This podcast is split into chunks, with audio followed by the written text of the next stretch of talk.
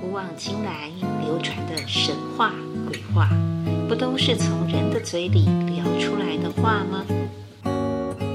欢迎收听神话鬼话人话。Hello，大家好，我是 Vicky 瑶。今天我们要来聊的又是什么样的话题呢？你相信人有前世吗？你曾经有过遇到原本素昧平生的一个人、一个名字、一个画面、一个场景，但是却觉得很熟悉的似曾相识，甚至是能够熟门熟路的，好像就预知了接下来会是什么样的情节对白吗？也许自己也纳闷，这是怎么回事？哪个梦里？哪个前世？还是瞎想搞错了呢？难说，坊间的许多前世今生案例，到底是真的还是幻想文？我们今天要跟大家提到的两个故事，这两位，他们不但是高知名度的名人，是一生向来被大家众所瞩目的名人，他们也并不是通过催眠的过程，或者是某某通灵者的传达，而是就在他们的婴幼儿时期。直接保留了前世的记忆，对于自己前世的名字，哎，其中有一位甚至对自己前世的生活环境和亲属，到了成年以后，都仍然记得明明白白。尤其对于自己怎么样从前世的丧礼到今生的投胎过程，也清清楚楚哦。他们不是小说里的人物。更不需要博版面、争流量的哗众取宠虚构故事。想知道有这些前世记忆的他们，今生今世的发展是如何了呢？他们是谁？前世和今生之间的影响，在他们身上又是什么呢？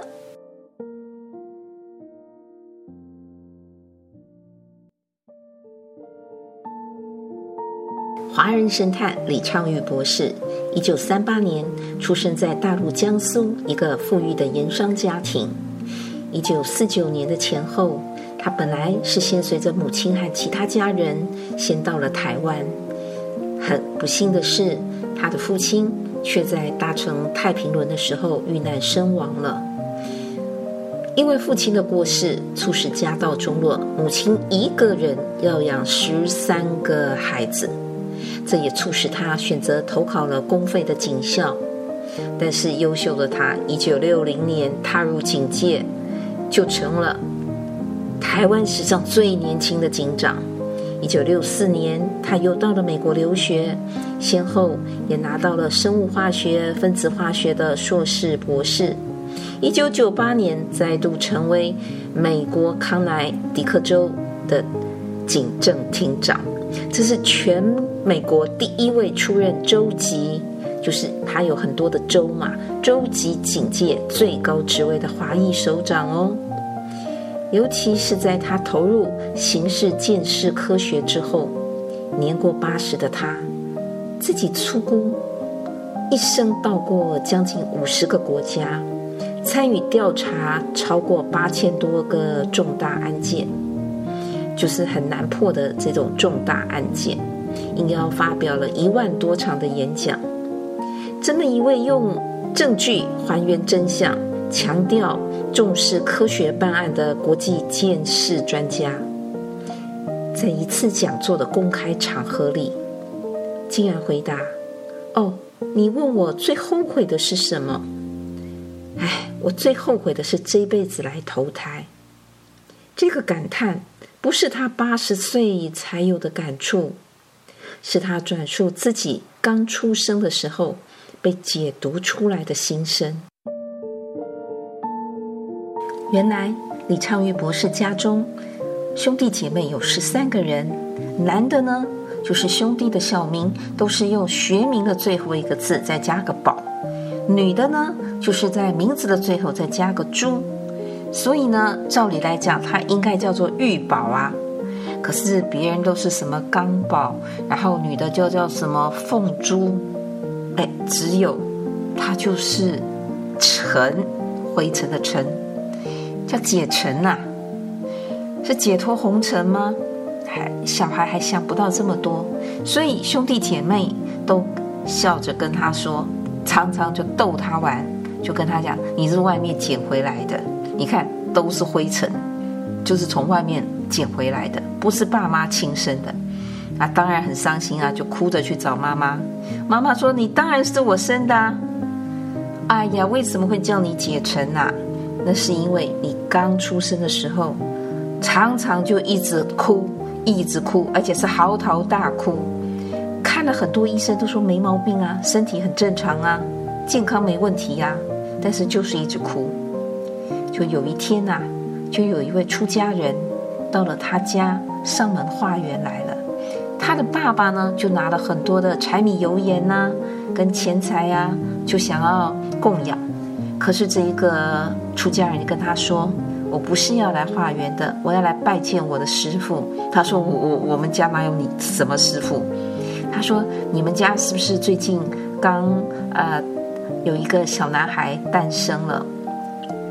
可不可以请你的夫人抱出来给我看呢？我想见他。”当他们把这个孩子抱出来，就是把李昌钰博士抱出来的时候，这位法师一看到这个怀抱中的李昌钰，就跪下来叫拜见师父，而且告诉他妈妈，跟他父亲说：“以后你不要再叫他玉宝了，你要叫他以前的法名，就是解尘，因为他不愿意再来人间。”他不愿意投胎，但是被罚下来的，他要服务啊，他要服务人间呐、所以他一直哭。哎，没想到哎，真的叫他解成之后，呼唤这个孩子叫解成之后，这个小孩小婴儿不哭了，李昌钰博士不哭了。这说来很奇怪，可能是这个名字对他来讲有一个熟悉感跟一个安抚的作用，所以。等到他后来在成长，他不知道这个名字的来由，再加上兄弟姐妹又跟他开玩笑说：“你看，我们都是珠跟宝，只有你是灰尘。”他也会开始伤心。但是这个渊源，尤其在成长到了就七八十之后，他更感受到前世真的好像冥冥中有一个力量，是跟这个渊源有关，牵引到他今生。的一切贡献跟学习，据说刚开始他也半信半疑，但是他一直记住这件事。哦，有个和尚上门，所以我的名字才叫做解尘，是因为不愿意再来做人，所以一直哭，是真的吗？一九八七年，当他第一次应邀啊，就是那个教育部，中共的教育部还有公安部。就请他回去讲学，本来是很忙，不太想回去。可是他的妈妈身体不好了，但是又很想看看家乡，就跟他说：“你回去拍一些照片给我吧。”那因为他的女儿那时候已经在 MIT 读书了，也很喜欢拍照，所以他就好吧，父女俩就一起回去了，回到了老家，在江苏的长江边。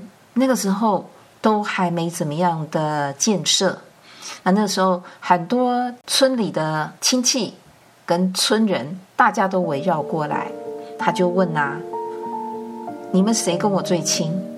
结果有一个人站出来，他说：“我是你的表哥，我姓。”他说：“你姓什么？”他说：“我姓王。”果然，因为李昌钰博士的母亲就是姓王。他说：“我是。”呃，等于是这个母亲的哥哥的孩子，那当然就是表哥，而且从小跟着李昌钰的父亲做生意。他说：“哦，那对了，那我家有几个人，你知道吗？”他说：“十四个。”一般都只知道十三个，也的确是，哎，现在可查的是十三个，可是这个人竟讲十四个，原来这才是真的，因为有一个。他有个哥哥，在小时候就夭折了，这是外人不知道的。但是鉴识专家嘛，又是警察出身，他想这会不会有先事先做好功课呢？所以他就在问：那我们的名字你还记得吗？”这一下，真的从学名到小名，十几个都没有叫错，而且他的果然还是解成。就每个人都是还是珠跟宝，只有他是解成。而且他还说得更详细，他说这个和尚啊是从狼山来的，就是长江边南通旁边的一个狼山。所以当一九八九年他再度应邀回到中国大陆讲学，招待人员问他：“李博士，你要到哪里参观呢？我们安排。”他提的不是佛教圣地、观光圣地啊，或者是像五台山、峨眉山、普陀山，他提的是我要去狼山。狼山在哪儿？为什么要去狼山呢？他说：“我就是要去狼山。”结果好在找到了，就在长江边上，然后沿着这个台阶上去呢，哎，真的有一个古寺。那个狼山上真的有个古寺。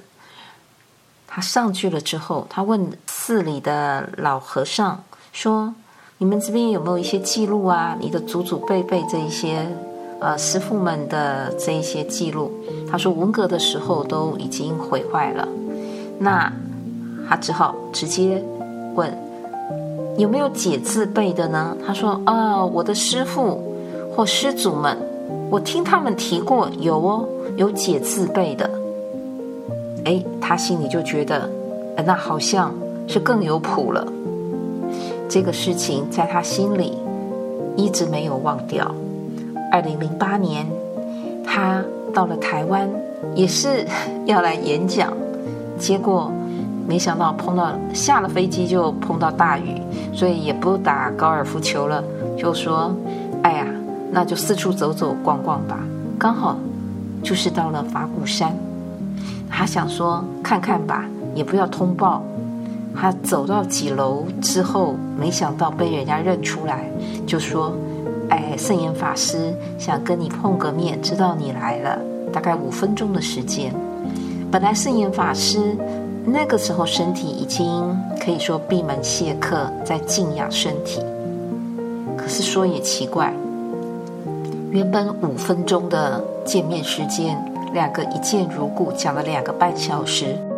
圣严法师说着说着，声音也变得更亮。身体的状况好像也变好，更重要的是，这个时候李博士才知道，原来圣严法师就是在狼山广教寺出家的。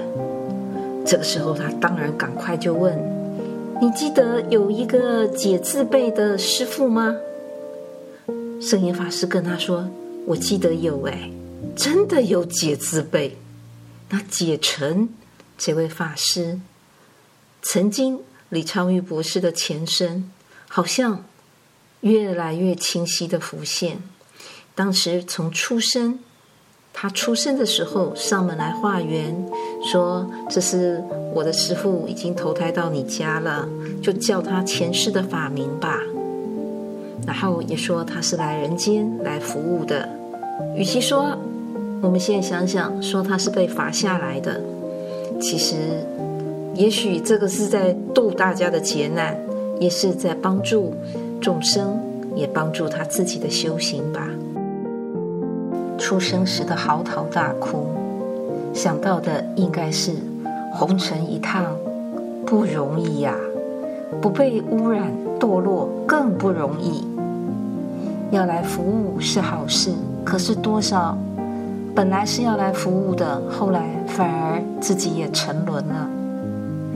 可是李昌钰博士在他一生当中，用事实的证明，因为他的努力，因为他的专业态度，让很多沉冤未得雪，本来很难解释、很难破案的一些案子，都得到了平反，没有冤枉了无辜的人，也没有让很多逍遥法外。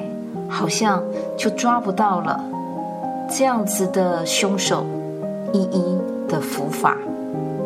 所以想想，光他经手的这么几千件的案子里，破获的、安慰到的很多的家属、很多的亡者，这不也是功德一件吗？也是一种修行啊。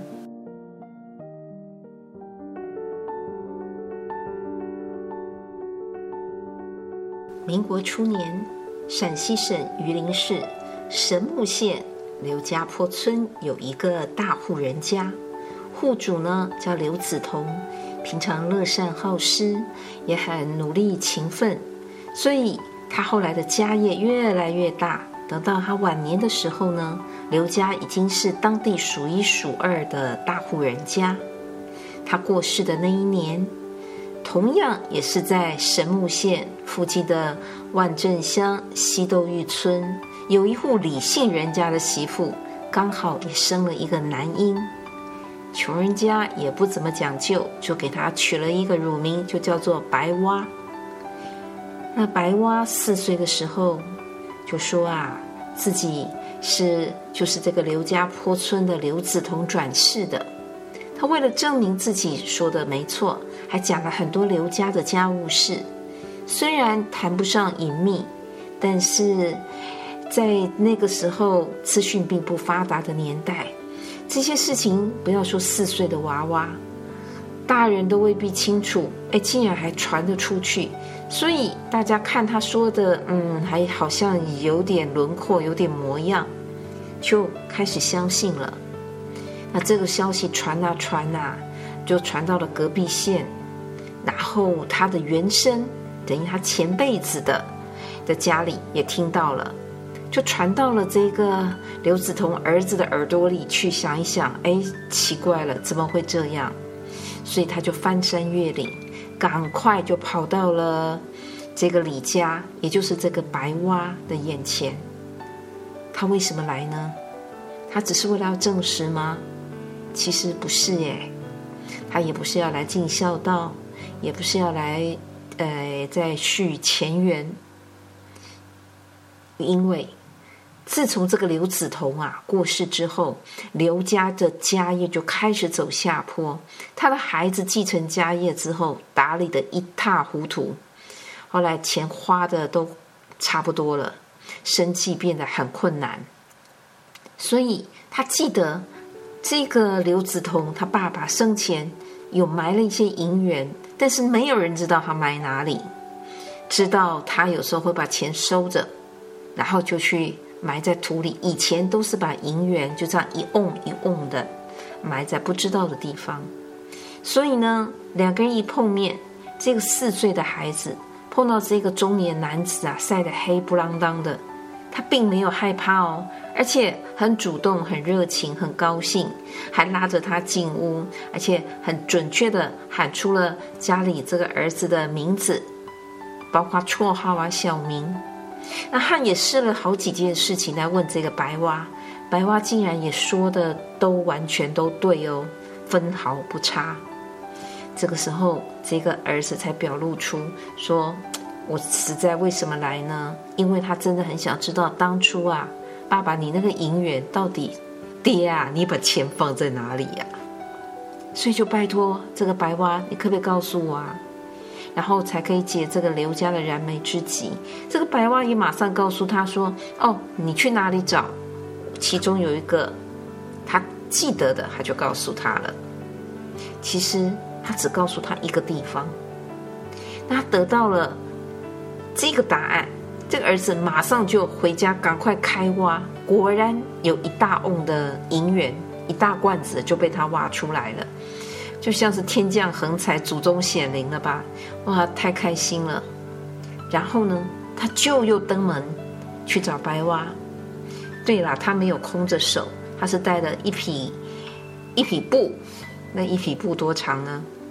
就是只有宽大概一尺一寸，就三四十公分吧。那长只有几公尺，那种山西农家自己织的土布。因为在那一个很困苦的年代里面，大家过日子很难，而且再怎么样，刘家都比李家还要有钱。何况这个转世的白蛙还告诉了刘家，你要在哪里还可以找到了当初的银元。所以，照理来讲，他至少应该来答谢吧，就算不来尽孝道，人家让你找到了钱嘛。可是这个儿子的做法真的是伤人的心啊，伤到了白蛙的心，这么会算计的心，真是让人难过。所以看着子孙后代这样的无情无义，又不修德性，他知道这个是家运衰败，不能免了。所以不管这个当年的刘家儿子，前辈子的儿子，后来再来几次，怎么的在问在求，他都只说忘了，他不再多说了，他都都说不记得了。就这样子，到了他十三岁的时候。那个李家穷的实在是走投无路，后来又把这个白蛙过继给神木县另外一个村的王家，就等于过继给他，当成继养子了，就是把他当养子送出去给人家当养子。那他到那边也每天劈柴干活儿，然后也做很多的喂猪啊，去拔草啊。有的时候肚子实在饿得受不了了。他就爬到陕北窑洞前面，不是都有那个雨搭子吗？就是一些棚架子。那那个架子当中啊，那些缝隙里面，有的时候会有鸟巢。他就想去看看，有鸟巢的话，有没有鸟蛋呐、啊、鸽子蛋、啊，挖出来吃。生逢乱世，就算有一口饭吃，有一个粮食，能够平安活下来，都很不容易。就这样，白蛙。不到十六岁的时候，这个养父母其实对他也挺好，就主动帮他娶了一房媳妇。可是结婚之后，两个的感情一般般。那后来在婚后不久，他又听到说红军就驻扎在离他自己那个地方不远处的十几公里，而且带头的还是在当地颇有名气的刘志丹。那这个人他是。觉得有点崇拜的，而这个刘志丹也刚好奉命，就是要攻打神木县的花石崖。哎，白蛙觉得这是人生的一个机会哦，就像他跟人家说，他这辈子会当到大官，所以他很快下了决定，他就告别了父母跟太太，他这个媳妇，他去投奔了刘志丹的部队。此后数年，这几年间呢，他都没有音讯。他的太太等了两年，想说啊，这大概没希望了，啊，就改嫁了。相反的，白蛙后来在此后的二十年，可以说是官运亨通，平步青云，在山西、辽宁，在很多地方都担任了重要的地方官员。从一九五五年一直到一九六六年。直到文化大革命爆发的这段期间，李正廷担任了国家劳动部的党组成员、办公厅主任、计划局局长，最后甚至当到副部长。在文革这场政治浩劫里，李正浩不仅被断送的是他原本一片光明的政治前途，十年的灾难，他遭受到非人的待遇，在百度百科中。虽然只用了四个字概括了他这十年，就是残酷迫害，很难想象在那个疯狂的年代里，他到底经历了什么。他被打倒的最主要的原因，就是这个轮回转世的这件往事。想搞垮他的人，就借机给他扣上了宣传封建迷信、崇尚牛鬼蛇神的大帽子。一九六七年，北京劳动局先后派了两批人。去到李正廷的家乡，就是陕北神木县花石崖村的后深沟村。这两批人的目的是完全不一样的。好在是第一批人先赶到，抢先了一步，赶快跟当地的村民说。如果有人要来调查，你们千万不要承认白蛙，也就是李正廷有跟你们说过轮回转世的经历，你们绝对要否认。现在有人要趁机打倒他，这样的罪名一旦落实，他就永无出头之日了。很难得、很幸运的是，这些很淳朴的乡亲非常有义气啊，陕西的乡亲，他们对于自己村子里飞出来的金凤凰这么杰出的人物。他们对于李正廷的荣耀，向来都是与有荣焉的，所以当第二天也刚好是第二波，就这么差差一点点，北京另外一批劳动区来的人，就是来调查，要来证实啊，他是不是搞封建迷信的？全村的人全部都矢口否认，说没这回事，没有，没有，没听过，不知道。可是还是没有怎么躲掉，所以他还是遭受迫害。但是毕竟他也是活了两辈子的人了，他的前生，他的今世，他的心智也异于常人，比较通透，所以他也没有寻死，而是咬牙的坚持。经过了十年之后。他可以说就是否极泰来的，就先后出任了，到后来福建省委书记、中纪委常务副书记，到了一九九二年十月才光荣的退休，而且呢，他是以部长级的这样的级别待遇光荣退休的。他到二零一一年才过世，九十几岁的高龄。一身荣耀，他生前也多次返回陕北的老家探亲，包括他的亲生父母李家、养父母王家，当然也会回去看看前世的刘家。经过文革十年的折磨，不止对于前世的记忆，当有人在问他，不管是哎，因为要研究，或者是气功师。啊，或者是其他好奇的人在访谈于他，他都绝口不提，而且不再承认。可是他的这个故事在陕北当地却是非常有名，流传至今。他的玩伴、他的亲属，几乎没有人不晓得。我们刚才提的是他对于前世的记忆，还有更特别的。是他在呃前辈子过世到这一辈子投胎之间，他也是了了分明。他说自己当时啊刚死的时候，觉得自己像一股烟，就轻飘飘的就落在自己呃家家里，当时前辈子的家里的那个围墙的门梁上。啊看到大家怎么都披麻戴孝，进进出出的在忙。但是大家看到他都好像视而不见，他就想怎么回事啊？而且还看到棺材，也看到人家抬着棺材要去下葬，那就跟着去吧。结果哪知道到了那里，已经挖了一个大坑。那那个那个阴阳先生呢、就像我们讲的法师啊、道士啊，就拿着招魂幡，就开始哎在那边绕啊、念咒啊，就念念有词。这个时候他自己觉得。有一股力量，一股大风要把他往下带，他就开始害怕，赶快离开，赶快跑。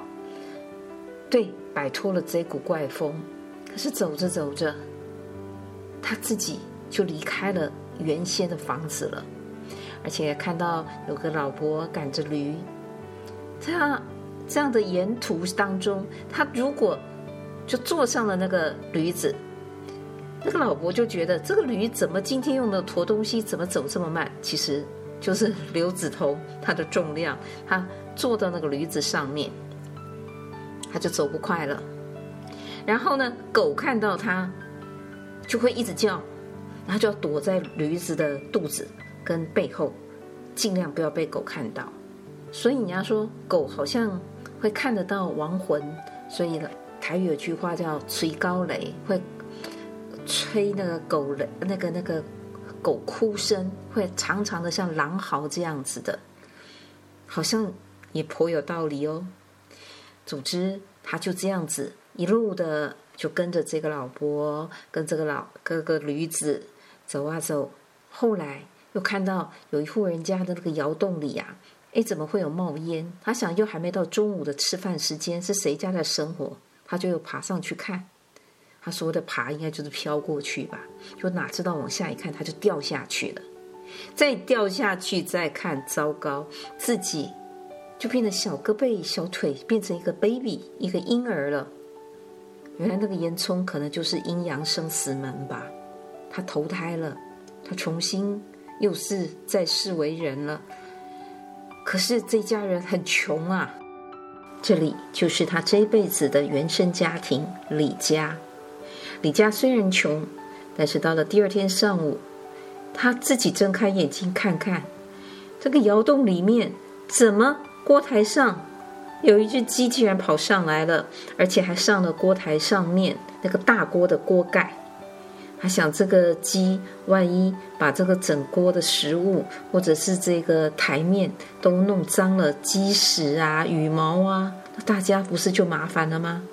一着急，他忘了自己只是个出生的婴儿，还是个小小孩，他就伸手还想去赶鸡，而且嘴里还用陕北的方言喊着那个“哎，老鹰啊，老鹰啊”，意思就是他要来赶鸡。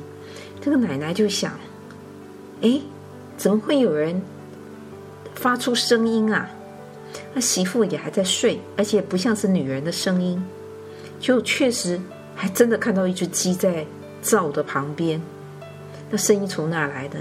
他开始觉得疑惑，后来被他发现了，他真的吓到，就说：“才出生几天的白蛙怎么会这样？”所以就跟白蛙说：“你你你你你再开口说话，我就把你当做妖怪淹死你。”古时候是生了女儿，女婴比较容易被淹死溺毙，男孩很少。我想他是脱口而出。不过白蛙听到这样，从此把嘴巴闭上，甚至还故意比一般的孩子还晚开口。所以到三岁多的时候。他已经可以跑进跑出，然后跟同村的孩子们一起玩。他才慢慢的说起自己是刘梓彤的转世，而且也详细的讲述了其中他转世的这个经过。当然，也才有后面刘家儿子前来认亲的故事。这么把前世今生跟所谓的中阴身，就是转世之间的过程记得清楚的。真的很不多，他并不是宗教人物，也不是喇嘛，也不是和尚，但是他有这样的际遇，也算是非常的难得了。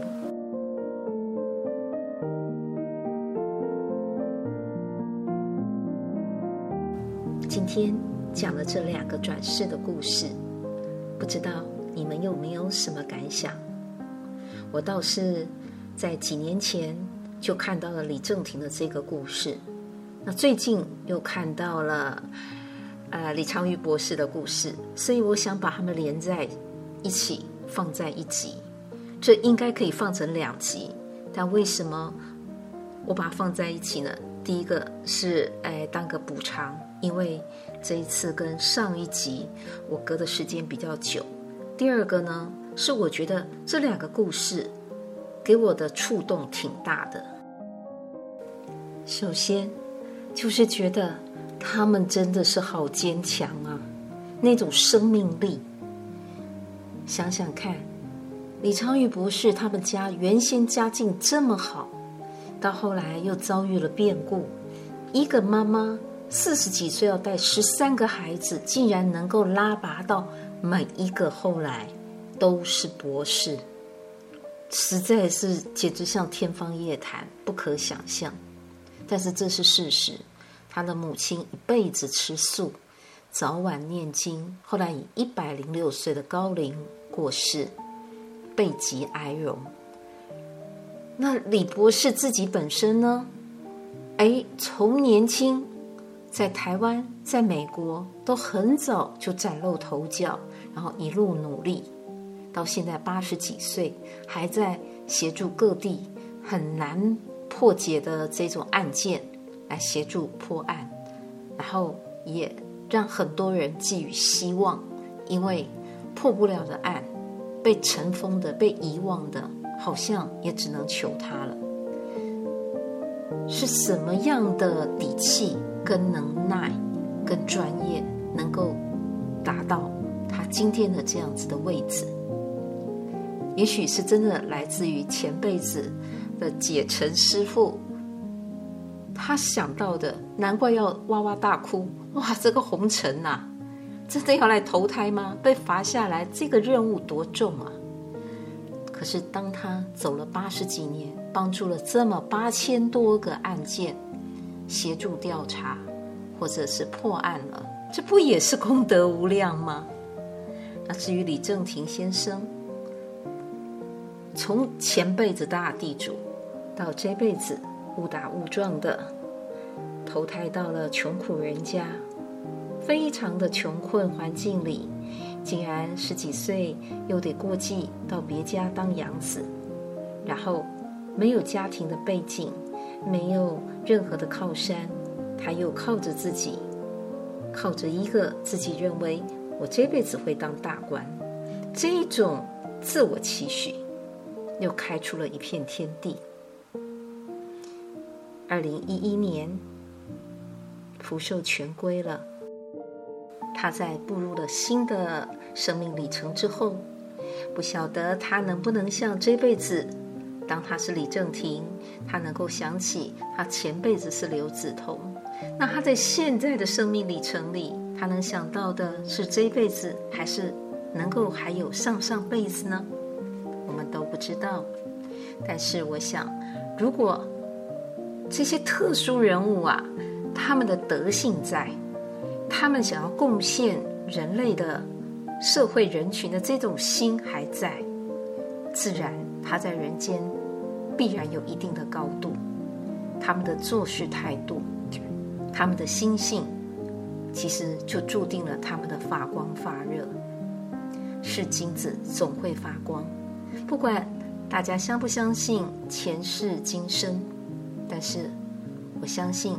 至少我们学习他们的生命态度，从泥地，从这么困苦的环境里面，都可以开出这么美丽的花朵，值得我们学习，值得我们警惕。今天先聊到这里喽，希望你喜欢今天的这一个主题。如果你喜欢这个节目，或者你有事想说，有事想找我的话，也请联络节目简介上的电子信箱，vytalk 一零一 at gmail dot com。下次空中再相会了，拜拜。